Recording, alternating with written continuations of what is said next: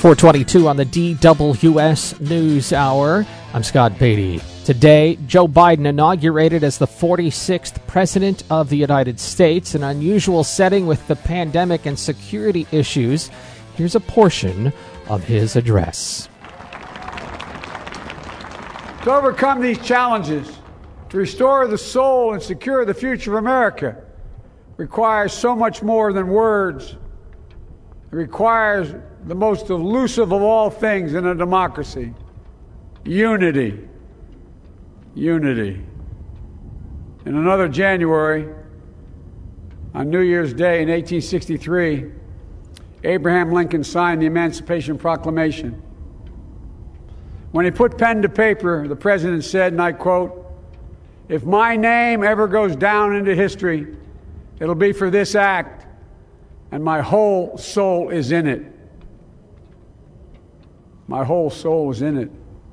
Today, on this January day, my whole soul is in this bringing America together, uniting our people, uniting our nation. And I ask every American to join me in this cause.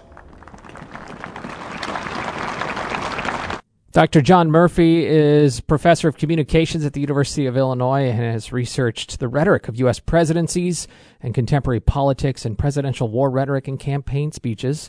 He joins us now on the line. Good afternoon, John. Good afternoon to you. I, I beg your pardon. Is it all right if I call you John? Oh, absolutely. Well, uh, Joe Biden today at the inaugural podium. What did you make of his address? Uh, he did a pretty good job today. I mean, this I think this will go down as one of the better inaugural addresses in American history. You, you know, it's it took a, a, first we could talk about the contrast in tone to past ad- addresses. He's not regarded though as a great orator. Would you say is that fair? I think that's fair. I think in his younger years, um, and that was a long time ago, but in the 1980s, he was regarded as an an eloquent person. But over time, um, he just he talked so much uh, that his lack of discipline as an orator uh, kicked in. But now I think, uh, especially over the campaign and today, he was quite disciplined um, and quite focused. And certainly, somebody's behind every speech like this. What did you make of the writing, the style, the cadence? It was a good speech. I mean, presidents face a dual problem when they give this speech. Inaugurals are supposed to unify the crowd, and your clip today really illustrated that demand. And they're supposed to do th- so through high style. And so at several moments, he had some really nice phrases. Early on, he said, Today we celebrate the triumph not of a candidate, but of a cause, the cause of democracy. Um, that echoed John Kennedy's famous phrase that we celebrate not a victory of party, but a celebration of freedom. And there were other nice lines within the speech that worked to unify the crowd. The other demand is that you foreshadow your political program and assert your leadership. And those two demands are often in conflict. Um, the more you're specific on your political program, the more you risk breaking up the unity you're trying to establish.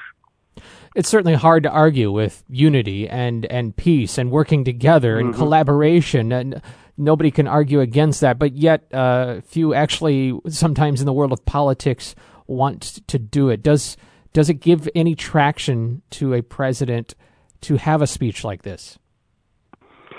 I think so, because at the beginning he wants to build enough goodwill to be able to create a consensus, to argue that there is something of a mandate for the sorts of policies he wishes to pursue, particularly the stimulus package that he has already put forward in front of Congress. And so I think the unity effort is to do that, but I also think it's just a part of who Joe Biden is. Um, he would have a hard time governing without um, exalting the nation, without thinking about the unity of the country. Um, he wants to get along with people. We're the talk- difficulty, I think. Oh, go ahead. No, no, I was just going to reset for our audience, so please continue. Mm-hmm. No, I think the difficulty with that is that is if you make unity your major goal, in some ways that puts you at the mercy of people who want to be divisive um, it becomes your fault. Somehow you aren't able to unify with them. And that's a little bit of the risk he takes by doing this. Talking with John Murphy, and certainly uh, President Donald Trump was very um, out there. You know, he was on Twitter and social media and setting forth his thoughts regularly. it's been suggested that President Biden may ha- be a little bit more in the background in order to get done his uh, agenda and his his uh, goals. Is that a wise course for somebody who wants to do this? I think he will be a more formal institutional sort of president.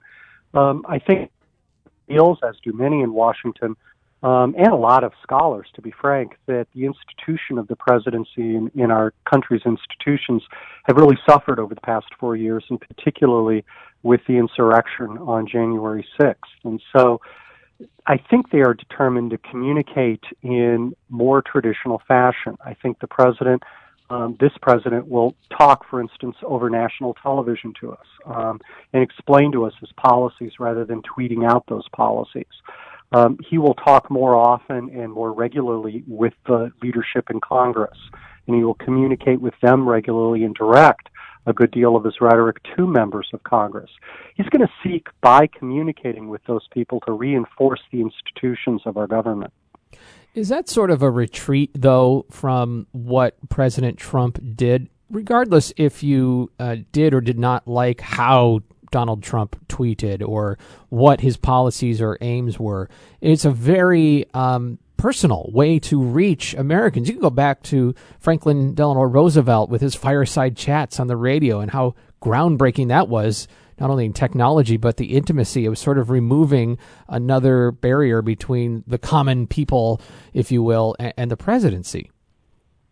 Yeah, I think Biden will communicate in the way that FDR did. He will give whole, coherent speeches on radio and on television. Um, and I think he'll use Twitter and he'll use social media. Um, but he won't do so in quite the way that Donald Trump did again, because I think he wants feels that institutions have eroded, and he wants to reinforce those institutions. What do you expect now moving forward in terms of uh, the, the kinds of rhetoric you know President Donald Trump would hold rallies and and uh, you know get large crowds. Uh, Joe Biden more from the desk kind of guy then. I think he'll be a more from the desk kind of guy, more an institutional guy. I mean, the next major speech we can expect will be the State of the Union address. Um, the speech today, the inaugural, was light on his political program. He didn't say much, you know, even for inaugurals. He did not foreshadow many of his proposals although he did talk at length about a number of the difficulties he saw the country facing. And so he'll need to supplement that with a State of the Union address that lays out the proposals that he's going to make to Congress. And I think, you know, long term historians and, and critics of public speech will look at this inaugural and the State of the Union as a pair. We'll see them working together. Professor John Murphy from the University of Illinois. Thanks for spending a few minutes with us to uh, re examine today's inaugural address. We appreciate it. Uh, uh, you're welcome. I'm happy to be here. Let's talk again soon, okay? You bet. All right. Thanks very much. John Murphy from the University of Illinois. 430 and local news in a moment.